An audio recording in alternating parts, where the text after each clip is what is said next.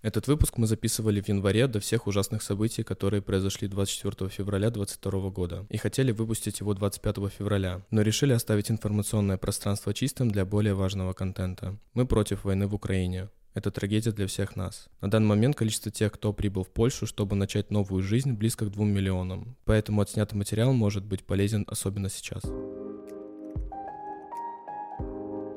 Всем привет! Это подкаст Future Study. Меня зовут Андрей Федонюк, и в этом подкасте мы обсуждаем и делимся опытом жизни и учебы в Польше. Наш сегодняшний гость, Никита, представляет IT-сферу. Он 1,5 года назад переехал в Польшу из России, и сегодня поделится с вами своим опытом. Действительно, Никит, казалось бы, ты только 1,5 года в Польше, уже работаешь в крупной компании, хотя еще ты на второй курс перешел, да? Всем привет, да. Очень интересная история получилась, когда я сюда приехал, так что об этом сегодня вам расскажу. Перед тем, как вы начнете слушать этот выпуск, я познакомлюсь со спонсором нашего подкаста. Время на учебу, работу и жизнь – главный слоган университетов Высшей школы Банкова. Прекрасное соотношение цены и качества. Получение образования ориентировано прежде всего на людей, сочетающих учебу с работой. Обучение в университетах проходит в исключительной атмосфере, которая вдохновляет и мотивирует. Ссылочку на сайт университетов ВСБ оставим в описании. А за бесплатной помощью при поступлении в данный университет вы можете обратиться к нам. Информацию также оставим внизу. А теперь возвращаемся к подкасту. Расскажи, Никит, как ты вообще оказался в Польше? Что тебя сподвигло на переезд? Вообще оказался я в Польше по причине того, что не смог переехать в другую страну. То есть вообще изначально я хотел переехать в Штаты, но не получилось по причине финансов. Хотел поступить туда в университет, ну и поступил. Поступил в 6 университетов, все были в Нью-Йорке. Подожди, ты подал документы в 6 университетов, и в каждый из них поступил? Да, нет, я попадал чуть больше, там было, по-моему, 9 университетов. Слушай, а как так получилось? Ты же предварительно понимал, что будешь платить за обучение, ну, семья будет платить за обучение. Так было, что сначала планировалось все идти как обычно, то есть не как обычно, но как мы планировали. Но потом пришел COVID, и знаешь, что пошло дальше, и там в семье пошло немного не так, как хотелось. Ну, я понял, что не получится поехать, и тем более у меня денег вообще не было, чтобы как-то сфинансировать себя. И поэтому ты решил в Польшу. А почему вообще в Польшу? Нет, я искал вообще по всей Европе. Я искал в Германии, в Австрии перед этим, но было уже как бы немного поздновато, потому что я искал начал искать в середине лета, это был 2020, уже в середине лета, то есть когда дедлайн уже подходит к концу подбора документов. Только тогда я понял, что все, в Штаты не получится поехать, нужно думать что-то другое, потому что в России я не хотел оставаться. Да, из-за этого искал, в Германию не получится, в Австрию не получится. Если было бесплатно, то окей, но у меня не было знания немецкого и австрийского. Так что, да, дальше начал смотреть, и Польша была одна из тех стран, где обучение было достаточно дешевым, а в то же время мог учиться на английском, и, да, и подача документов была немного позднее, то есть там мог еще податься в середине лета. Окей, но все же ты выбрал университет, который находится в Гданьске, Высшая школа Банкова. Да, ВСБ, да. Ты мне вообще скажи, как так получилось, что вместо IT ты выбрал международный бизнес? Так получилось, что там не было достаточно людей в группе, то есть был недобор. На IT? Да, на IT. И я дальше начал смотреть, там был международный бизнес, отели, туристика. Международный бизнес звучало как-то более, не знаю, лучше для меня, потому что, знаешь, международные отношения и так далее.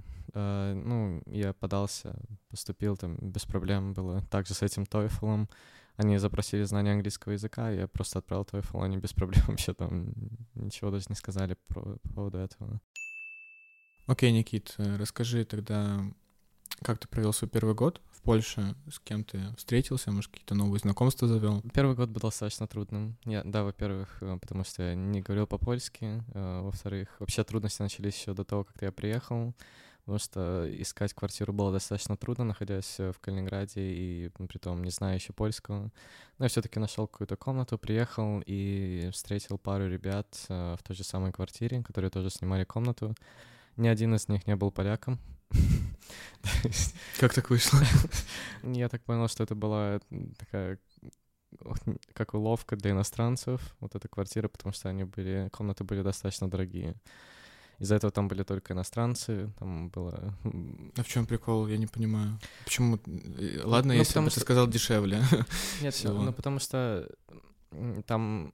Как бы он был предназначен, сайт был предназначен более для англоязычных, но при том, как бы стоимость комнаты была довольно нормальная, но там помимо этого были еще какие-то со стороны сайта, то есть добавки на эту сумму. Комиссия какая-то? Да, комиссия. Ну, как бы после этого мы как бы разговаривали с ними, там были люди с Румынии, даже с Арабских Эмиратов. С Эмиратов? Да, с Финляндии. Все были достаточно недовольны стоимостью, и там были дальше проблемы в квартире, но об этом особо так не буду говорить, там просто были проблемы с хозяином. Ну и да, мы как бы вместе с ними ходили и пытались все разузнать, как все работает в Польше, потому что никто из нас особо не знал, все были приезжие. Да, так что первые полгода были достаточно трудные. Да, там приходилось все узнавать, никто по-польски не говорит, никому обратиться не могу. Расскажи, как ты поработал доставщиком? Я помню, ты даже велосипед себе купил, оформил договор, и тебе рюкзак даже пришел домой. Но, спойлер, я так и не поработал доставщиком. И ты не вышел, получается, ни одного дня не проработал? Нет, ни одного дня, потому что, я еще работал до этого на фрилансе, то есть я работал программистом на фрилансе еще до того, как приехать в Польшу. И продолжал работать, и там была поддержка семьи, так что у меня хватало денег на, такие обычные вещи, как квартира, еда, но не хватало денег на себя, из-за этого я купил... Не на себя, я в плане говорю, что купить что-то еще помимо этого. Ну и я хотел еще поработать в доставке в Глово, да, заказал все обмундирование, купил велосипед, так и не поработал. Это было твое отчаянное решение вообще? Типа, не получается во фрилансе, пойду доставщиком. Нет, это было просто для экстра мани. Но доставщики нормально зарабатывают? Да, как я знаю, там около 3000 злотых можно заработать. Даже, наверное, больше, если ты... Зависит от того, как ты работаешь. Это... Ну да, зависит от того, сколько ты хочешь. Да. Давай сейчас поговорим о работе. Окружение на тебя смотрит как на человека, который что-то печатает, пишет на компьютере. Чем ты там занимаешься? Расскажи нам. Пишу я код. Когда работал на фрилансе, писал код для своих клиентов. А сейчас, когда работаю в команде, пишу для клиентов самой компании.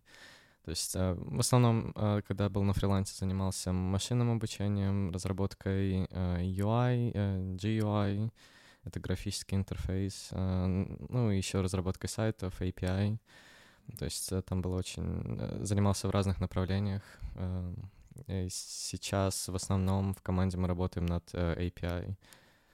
Как так вышло, что все свое свободное время ты посвящаешь кодингу вместо того, чтобы знакомиться с русскоязычными ребятами, что в основном делают приезжие ребята с России, с Украины, с Беларуси? Интересный вопрос. Вообще я знаком с некоторыми ребятами с Беларуси, Украины, России. Но я так с ними особо не разговариваю. То есть я вообще особо ни с кем не разговариваю.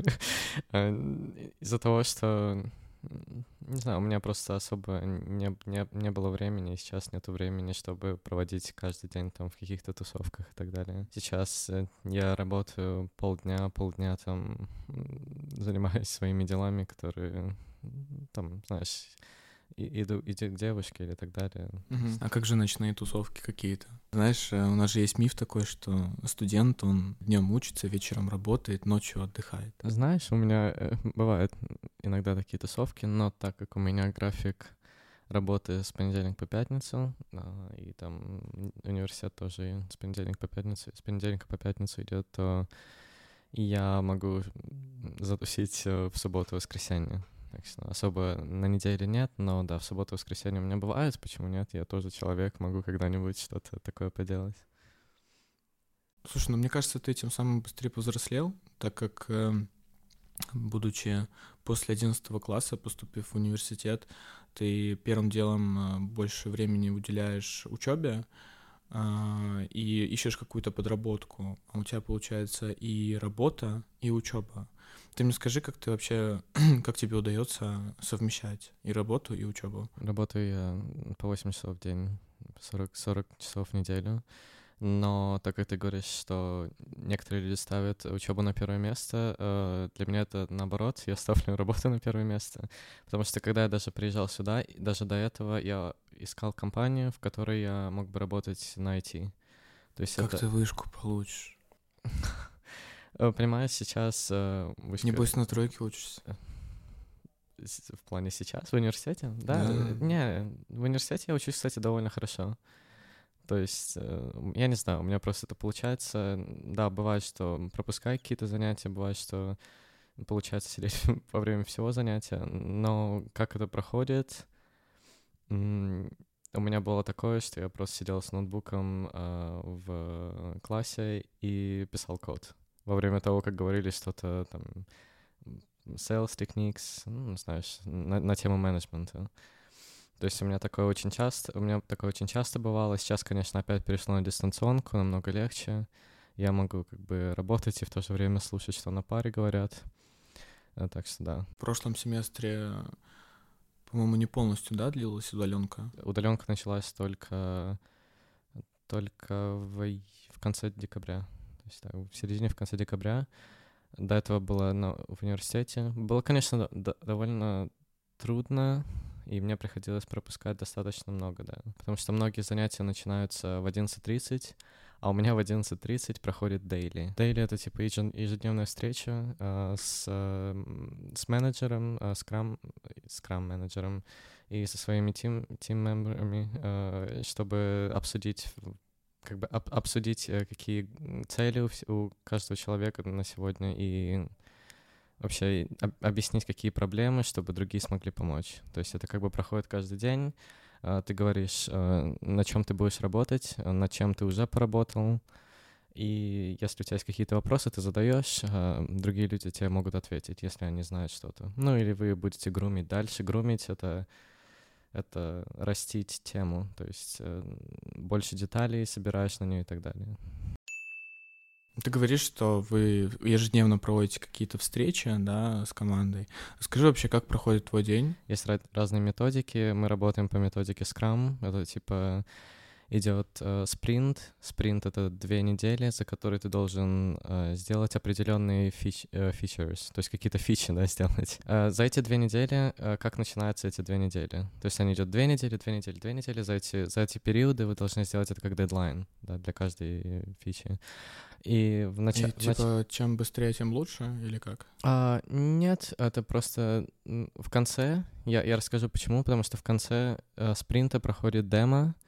Демо — это как бы демонстрация того, что вы сделали, но демонстрация клиенту, то есть того, какие фичи были сделаны. В начале спринта идет планирование спринта, то есть вы создаете новые таски, то есть новые задания, которые нужно выполнить.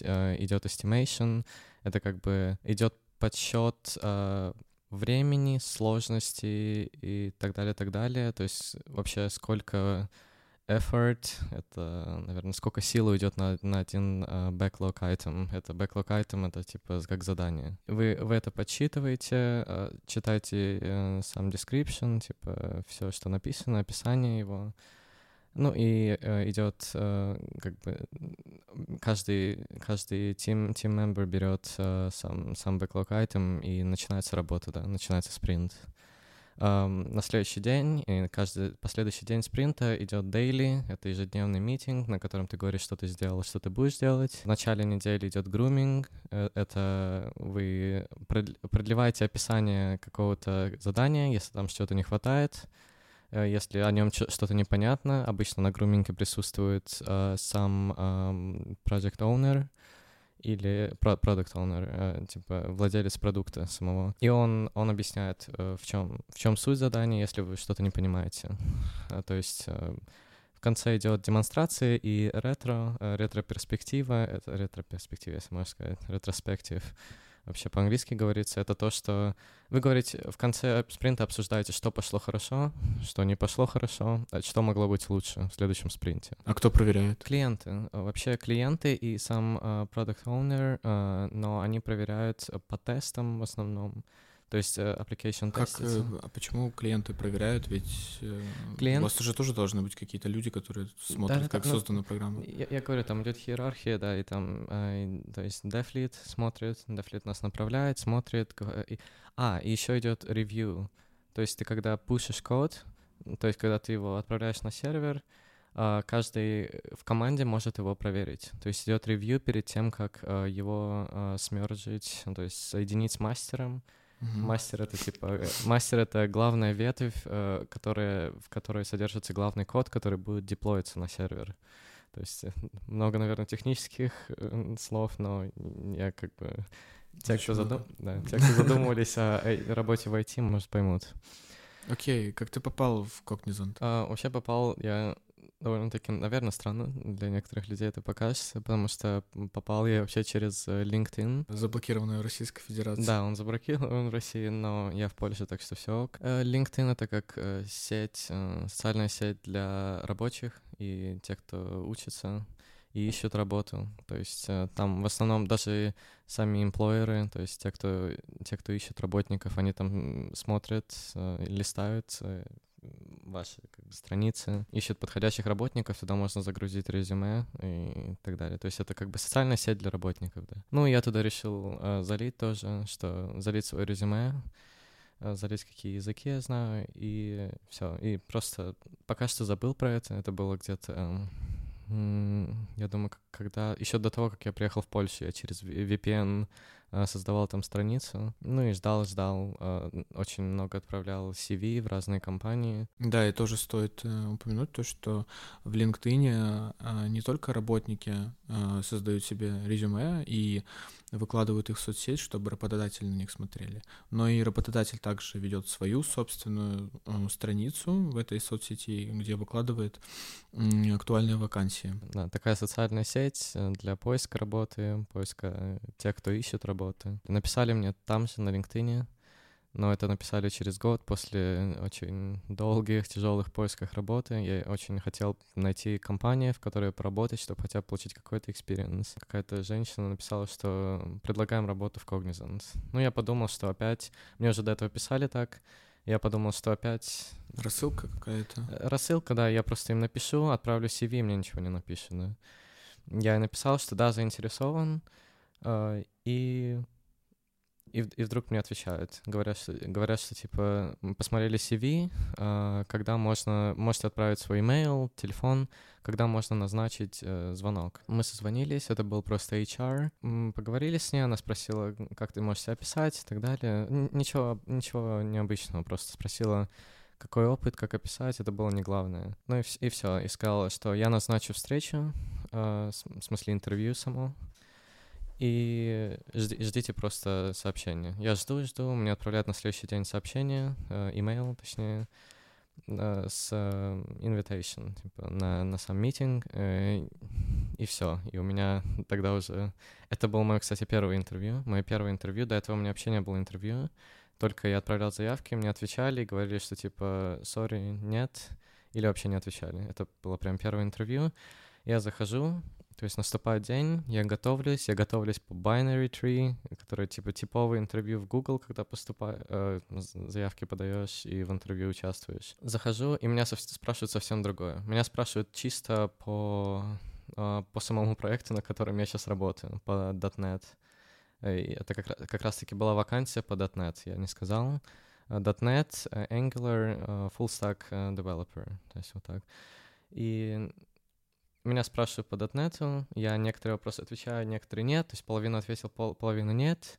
Но я был очень удивлен, потому что это были вопросы чисто по теме, то есть это не как в Гугле, как я слышу, что вопросы идут там про binary tree, которым ты вообще никогда не занимаешься. После этого они сказали, что мы сейчас не можем точно сказать, мы тебя принимаем или нет. Mm-hmm.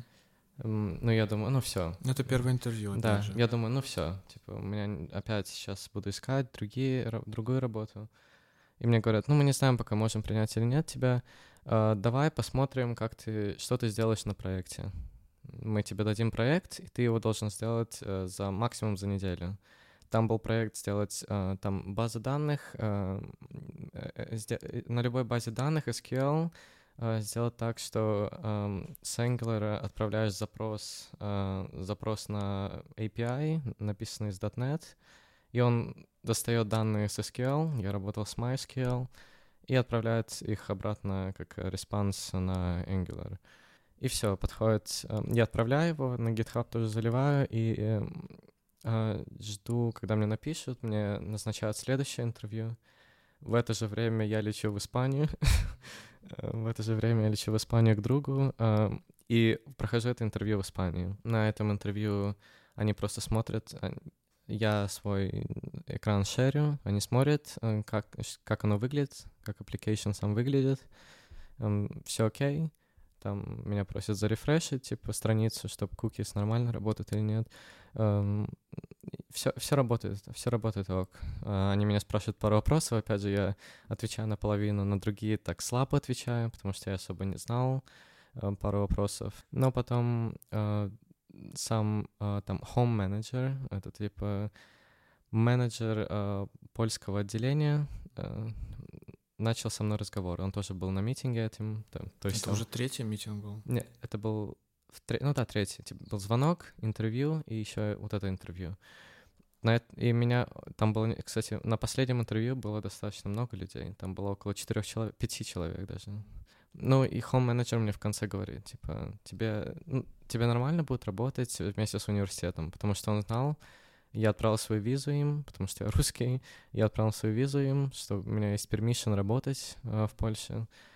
Разрешение. Да, разрешение. Работать в Польше. Да, есть, если ты студент. То есть я студент по национальной визе, D, и я могу работать программистом. И меня он спрашивает, ты как студент, ты сможешь осиливать, работать full-time, полное время на работе и еще учиться в то же время? И я говорю, я вообще был в этом не уверен, но я ему просто уверенно ответил, что да, я готов. Он говорит, а как ты будешь во время занятий проводить, то есть свои митинги? Я говорю, если что, я договорюсь и пропущу какие-то занятия, в чем я был вообще не уверен. То есть я все говорил, у меня была задача получить работу. То есть вот так. Мне было неважно, получится, нет, я получу работу, потом как-то выйду из этой ситуации. И все, митинг закончился, я жду. У меня были все равно мысли в голове, что не получится, нужно искать что-то другое, я ищу какие-то заявки, мне отправляют Python developer, другую заявку, я уже смотрю на нее, думаю, сейчас буду отправлять CV туда, и мне вдруг в тот же день... отвечают, что поздравляем, ты получил работу. У меня была настолько радость, что я был готов прыгать. Да, меня настолько отпустило. Был готов прыгать. Все, типа, я получил работу, у меня раш идет. И я просто сижу на диване, улыбаюсь. Наконец-то, типа, был, можно сказать, 2 года назад начал только учиться. Год искал просто работу, можно сказать, каждый день думал об этом, и все, наконец-то мне это получилось. Теперь начался процесс подачи документов. Ну и там просто подписание много документов, нужно было сходить к медику, у него взять справку и так далее. То есть, да, вот такая история, как я попал.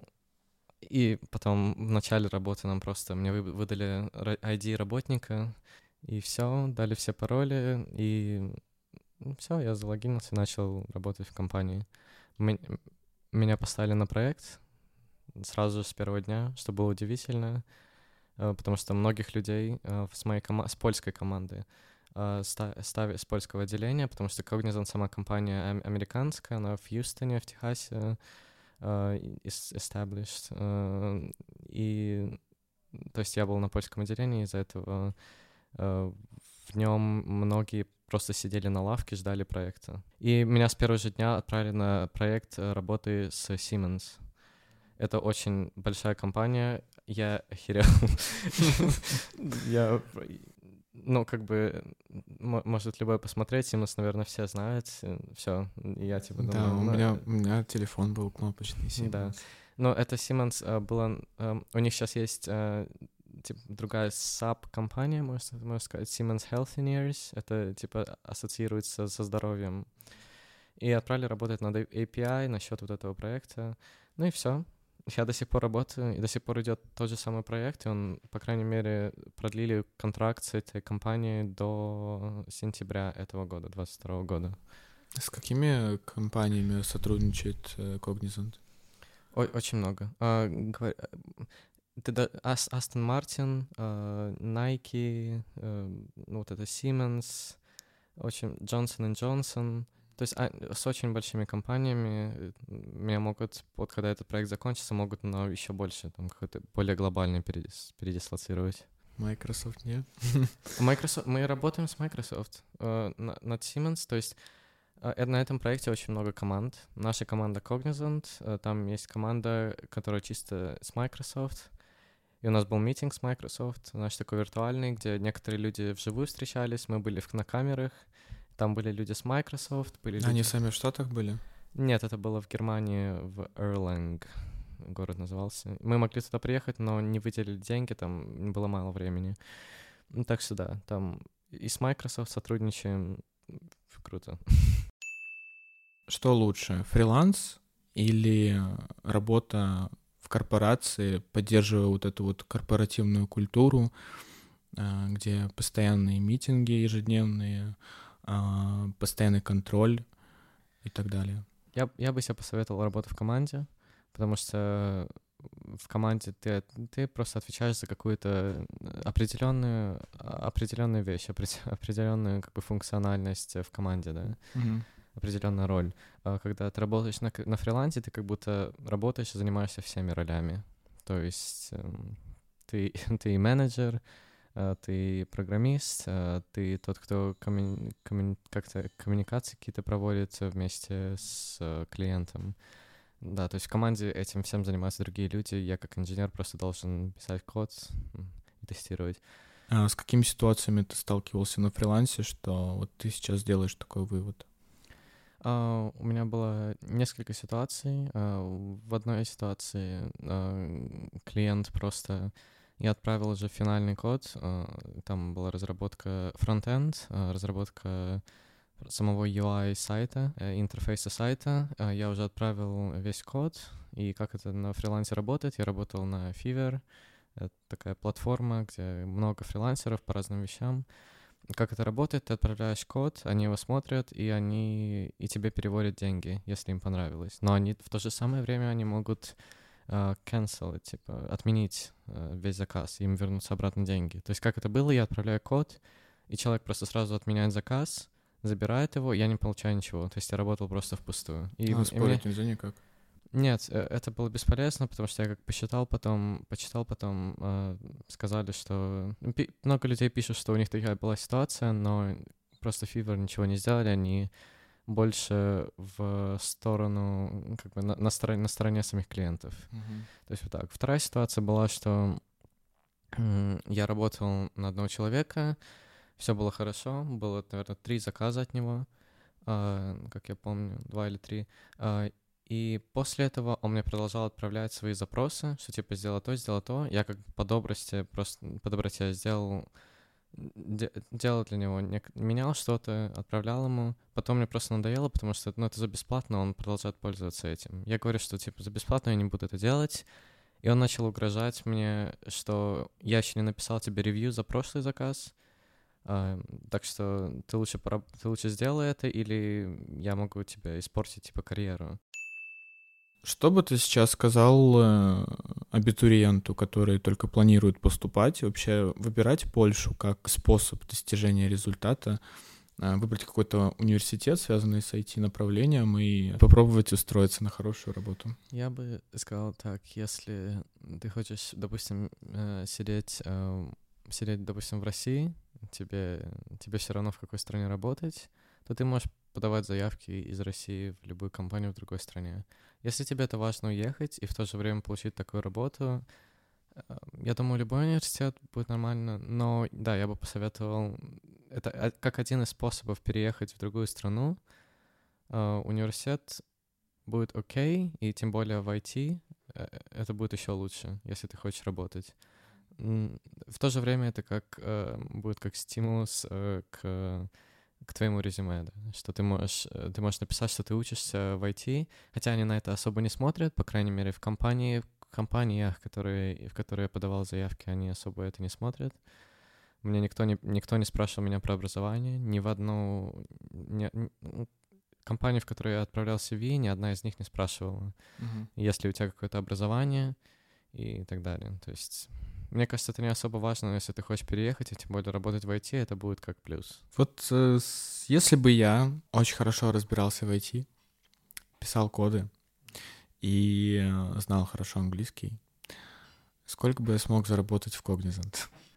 Такой вопрос насчет денег. Ну, я скажу в основном, сколько джуниоры могут зарабатывать. Это типа самые младшие программисты. Да?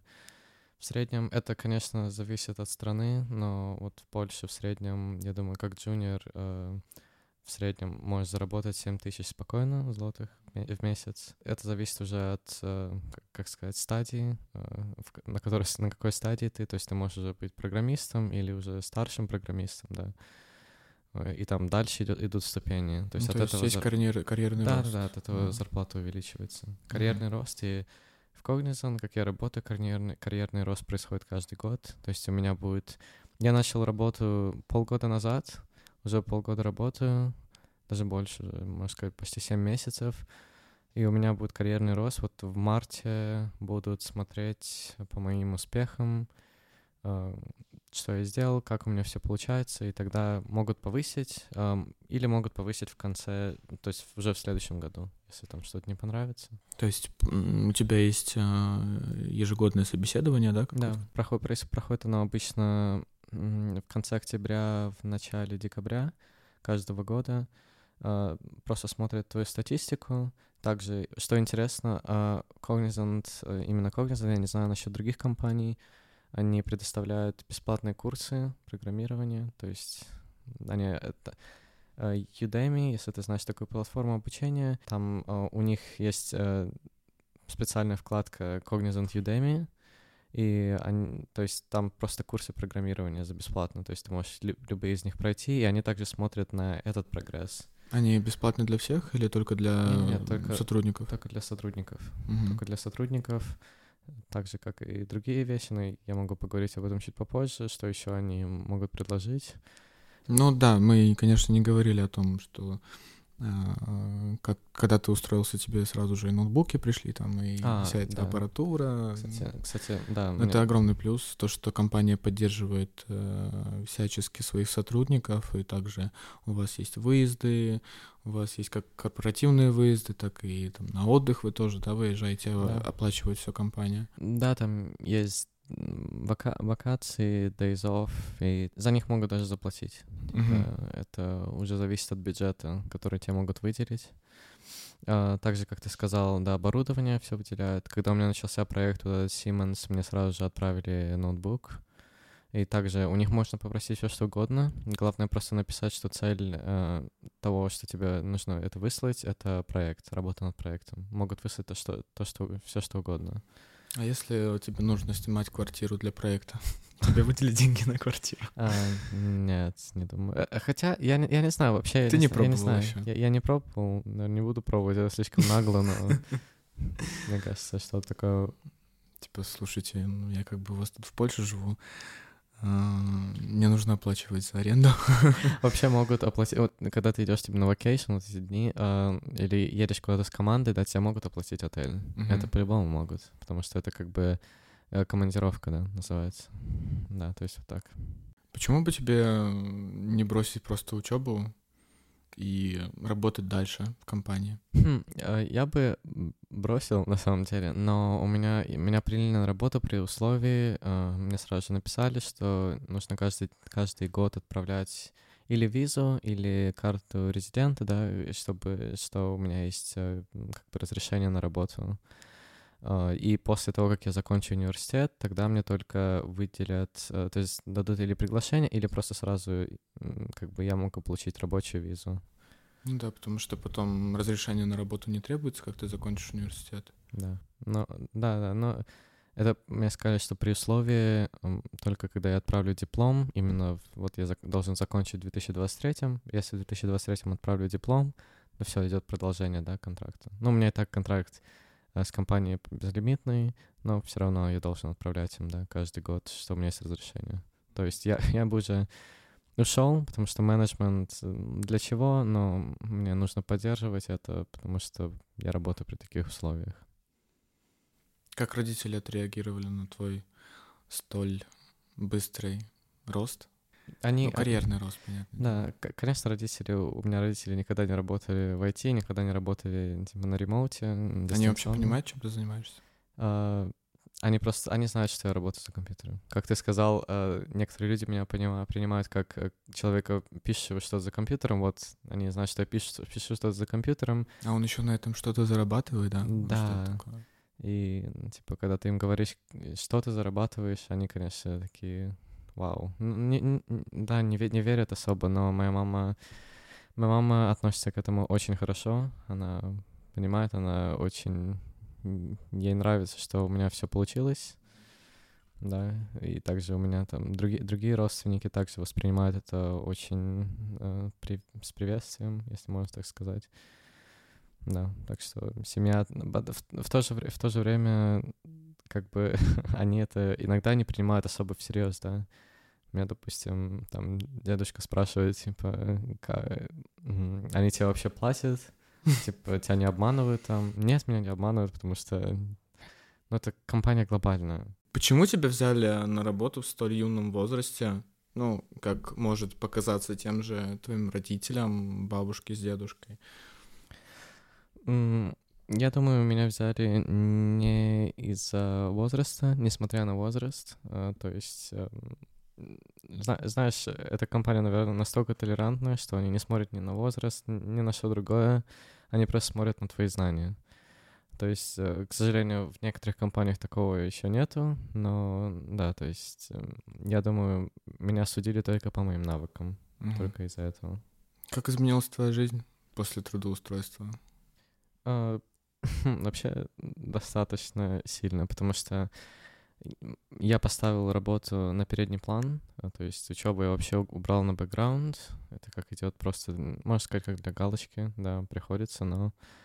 Да, и вообще до этого у меня были трудности, значит, что-то себе позволить. Сейчас такого, конечно, нету, то есть могу позволить куда-то поехать несколько раз, даже, может, иногда за месяц.